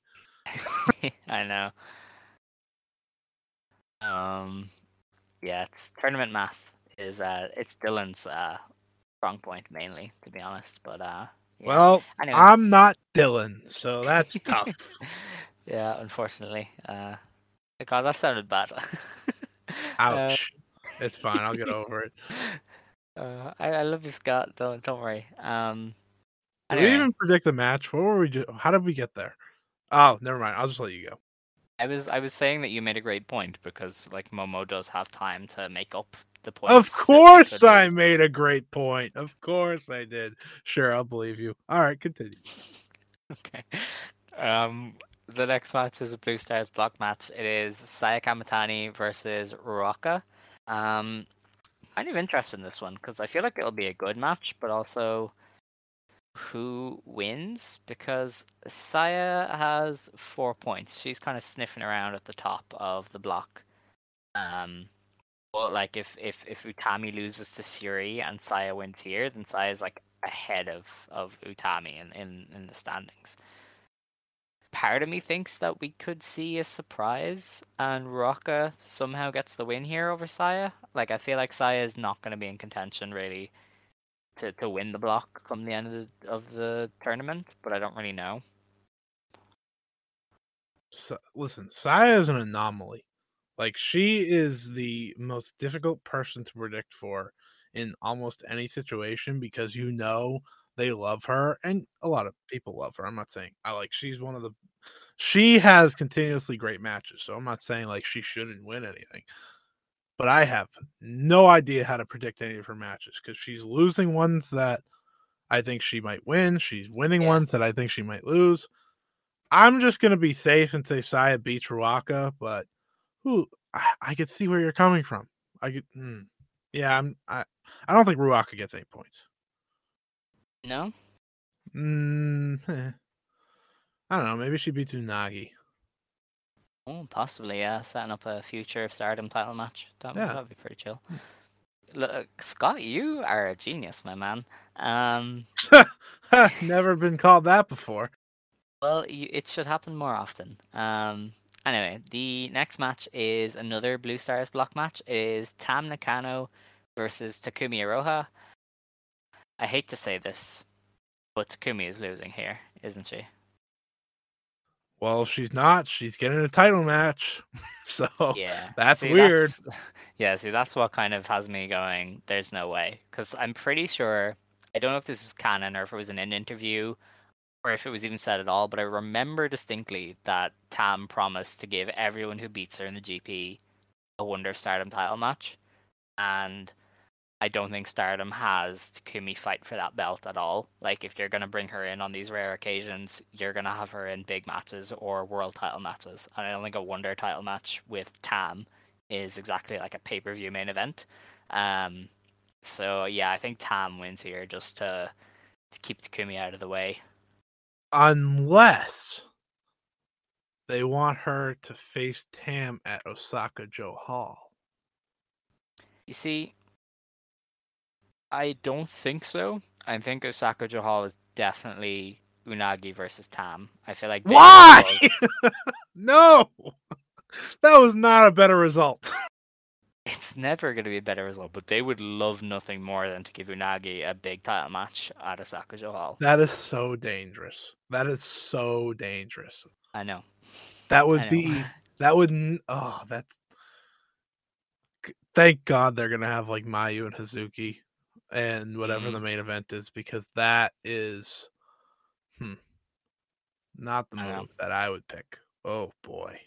Wow. Yikes. I know. Look, it's how they've booked it. It makes the most sense, right? No, I will not. No, I will. Oh, sorry. Dog's making noise. I'm going to pick Tam just because sadness. Okay, that's fair. The next match is also from the Blue Stars block. It is Siri versus Konami. So they get to run back their 8-minute spectacle from the Budokan. Hopefully this goes a bit longer than that one did, because that was very disappointing. This is probably going to be killer. I feel like these two are just like really, really good at professional wrestling, especially against each other. I think this either goes to a draw or Konami wins. I don't think Siri wins this one. Just to keep things in the blue block close, I feel like the best way is to have Siri lose here, just to kind of lose a bit of ground after the Utami win.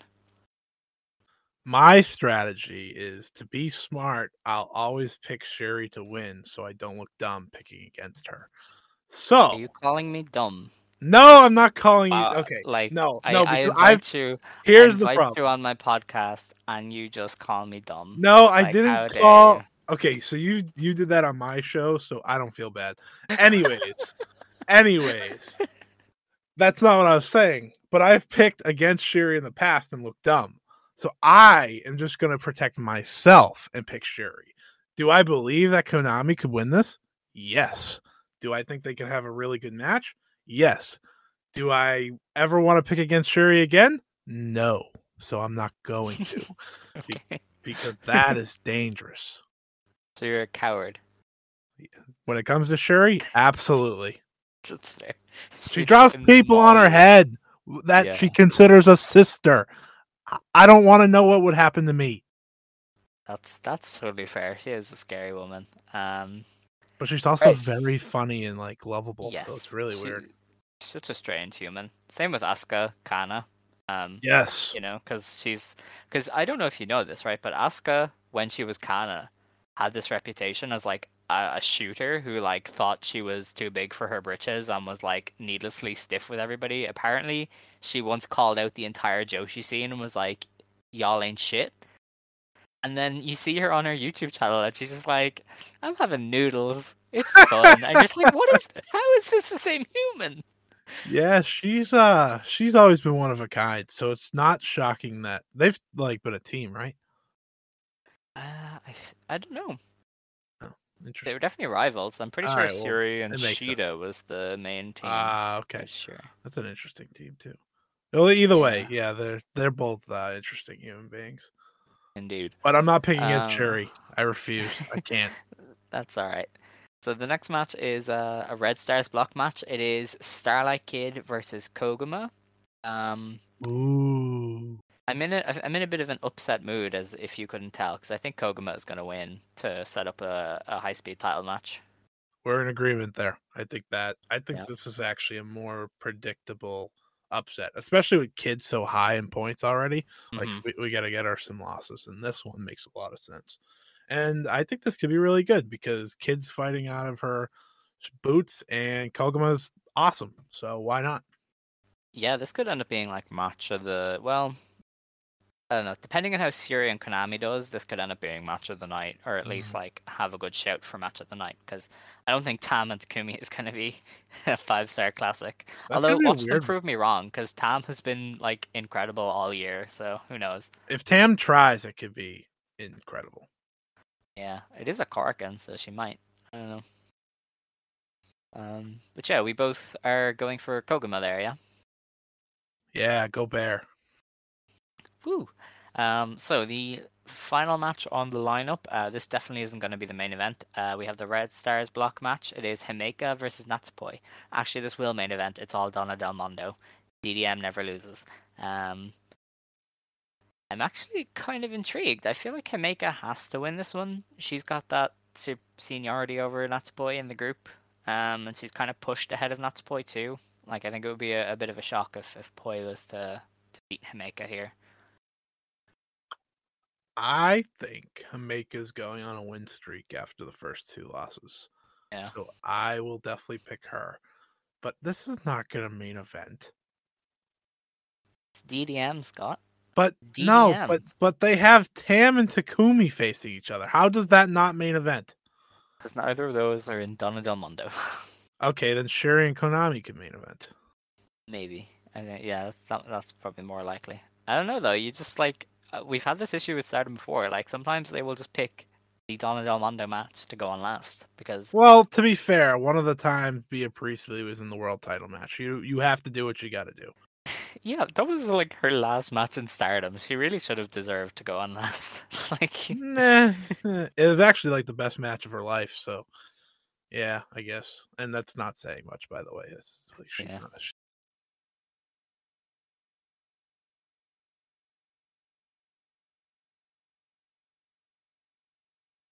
She's not great, so she definitely isn't winning here, because like that would have her tied for the top, and there's not a chance.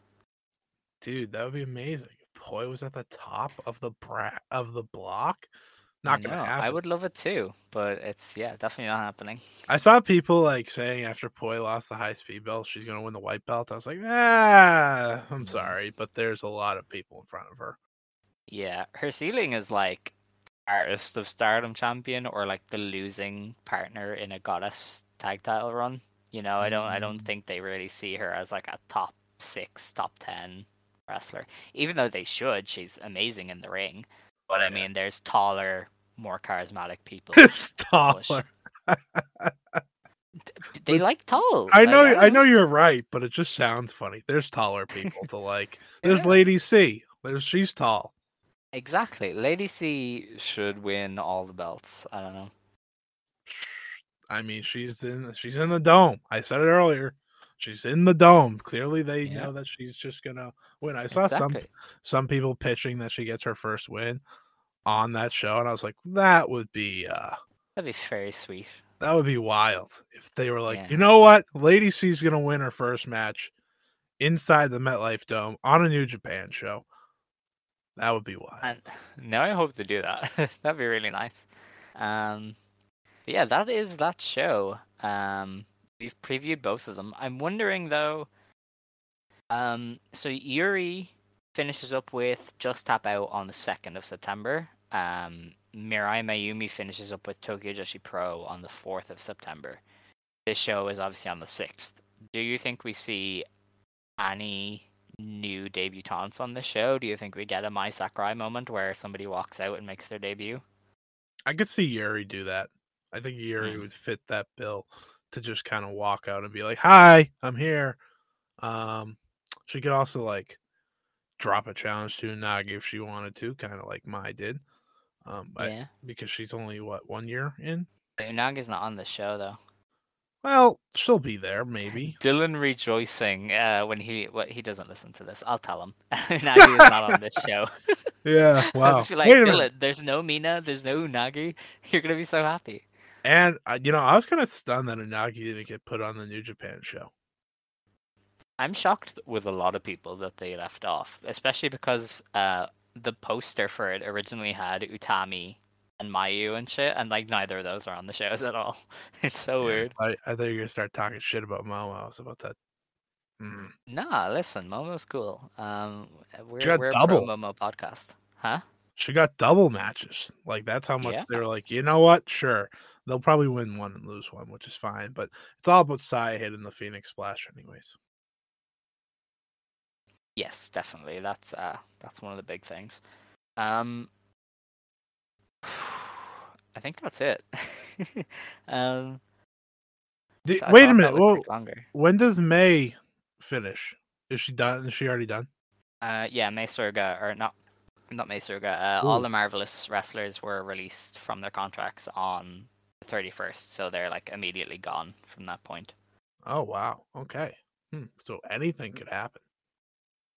Yeah, I don't think May debuts yet. I feel like if they do bring her in, it'll be like maybe tag league announcements, like her and Azumi as tag league, and that'd be their announcement as to bring her in. As for Mirai Mayumi, I have no idea. If it were me, I'd have her walk out at Oda Ward, give her the biggest debut possible. But I don't know. I think Yuri is maybe more of a lock to show up at this Cork, and then others. Was it a Cork in last time for Mai? Yes. All right, so yeah, definitely someone showing up. Yeah, they do like their big moments at Korkin. Like I feel like most of the big debuts happen at Korkin and not like the pay-per-views. Like when you think about it, Yoshiko and Nanai showed up at a Korkin and not the pay-per-view 6 days beforehand. And Julia, I think, stood up. I hadn't come back. Dude, I was thinking about this the other day. How good would that teased Julia versus Yoshiko match be? Because I feel like Yoshiko is the kind of wrestler who could get the absolute best form of Julia. Like, they would just beat the shit out of each other. It would be amazing. Yeah, I don't know. I thought that's where they were going when, like... Yoshiko got hurt, so, like, I don't know where they were going. So maybe that was one of the matches they were considering, but, man, those two would kill each other, and it would be so great. Julia's really good when she's, like, killing herself and her opponent. That sounds so bad, but it's true. Yeah, no, she's, like, a brawler at heart. Like, that's her thing, just fucking people up. She's not a technical wrestler at all. And as those videos going around last week showed, she's not an MMA fighter either. So, yeah, she just needs to, like, stay stiffing the shit out of people and then dropping them on their head. I don't know. It's a brilliant idea, and if you're not going to do that, just kick people. It's a win either way. Exactly. Oh my god, like that's it. I mean, Mayu was already the best wrestler in the world, and now she started kicking people really hard, and I'm like, this is it. She's the best ever. I don't care. Well, it's unfair. Mayu does both. Yeah. Like that's why she's the best. Like she does the kicking now and the dropping people on their heads, and herself all the time, which is terrifying every single time, but yeah, she is the best. I go on record of saying she's the GOAT, and I'm okay with that. That's fair. I mean, I'm sure if you watch, like, any of the OJW wrestlers, I think you'd change your mind, but, it's well, okay. Aja Kong's also awesome, to be fair. Yeah, listen. Like I love watching her matches now. which because they're always so funny. But I do need to go into business for myself. Mayu Iwatani should have been the first pick in the all-time Stardom draft. The fact that she wasn't is a crime. Yeah, well, listen, that's what happens when Dylan gets the first pick. He was biased. Yeah, well, he picked all of Oedotai, not even the great ones. Well, he picked the great ones, but also the bad ones. He picked me. I should bring that up. So for anybody who doesn't follow us on Twitter, Xavier won the fan vote for the draft. I finished second, and Dylan was last place in the draft, or in the poll for our draft. So congratulations to Xavier. I invited him on thinking he would lose because he would just like do some crackhead shit and like pick whoever he wanted. Like Miho Akazawa would be his like third pick. And then he just like drafted the best roster ever. He was like, "Oh yeah, I'm just gonna say Io, Kairi, Nanai, Aikawa." I was like, "What the fuck?" To be fair, him absolutely destroying Dylan is what got him that team. It was brilliant.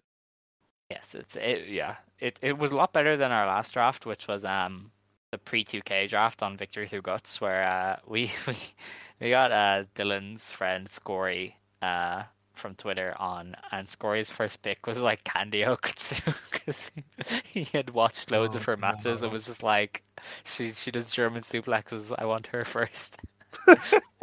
And then he picked like Manami Toyota like fourth or some shit, and I was like, what are you doing? Like what's actually happening? Well, this was a popular contest. Mine Toyota versus Sasha Banks is a conversation we could always break into. Listen. If I was to pick who is better, I would probably say I feel like Sasha has more matches I enjoy. But I understand that like Manami Toyota, as far as like crazy shit goes, is probably like the best wrestler ever if you just want to see people do spots, because she just like did shit. And that can be very entertaining. But I prefer people love spot fests. Yeah.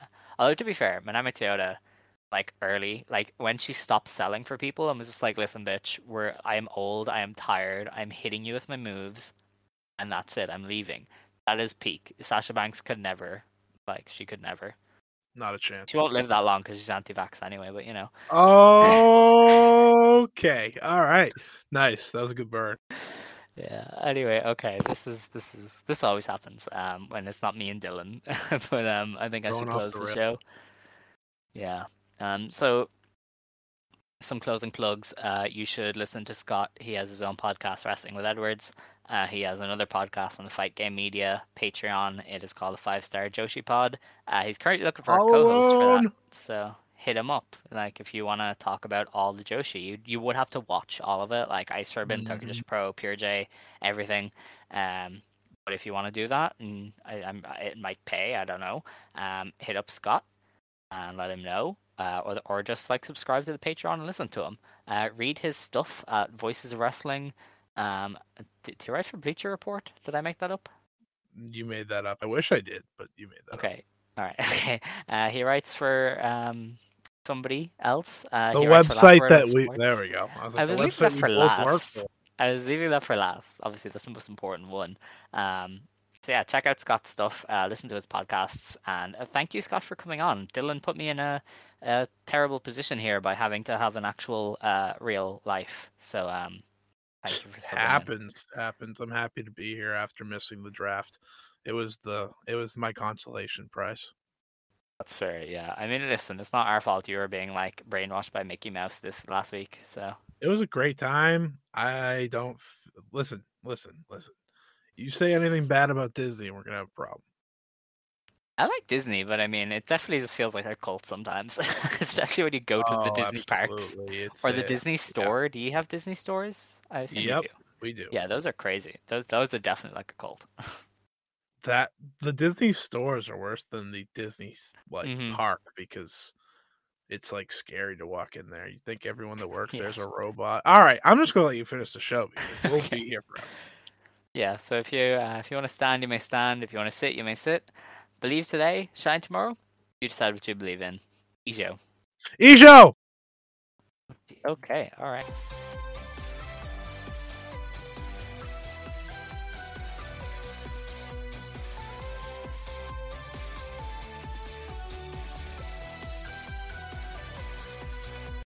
On Florida's Space Coast, we think you can have the best of both worlds.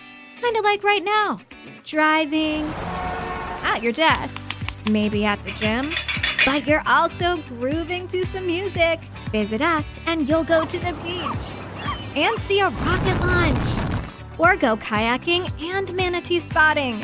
It's all waiting for you on the only beach that doubles as a launch pad. Plan your adventure today at visitspacecoast.com.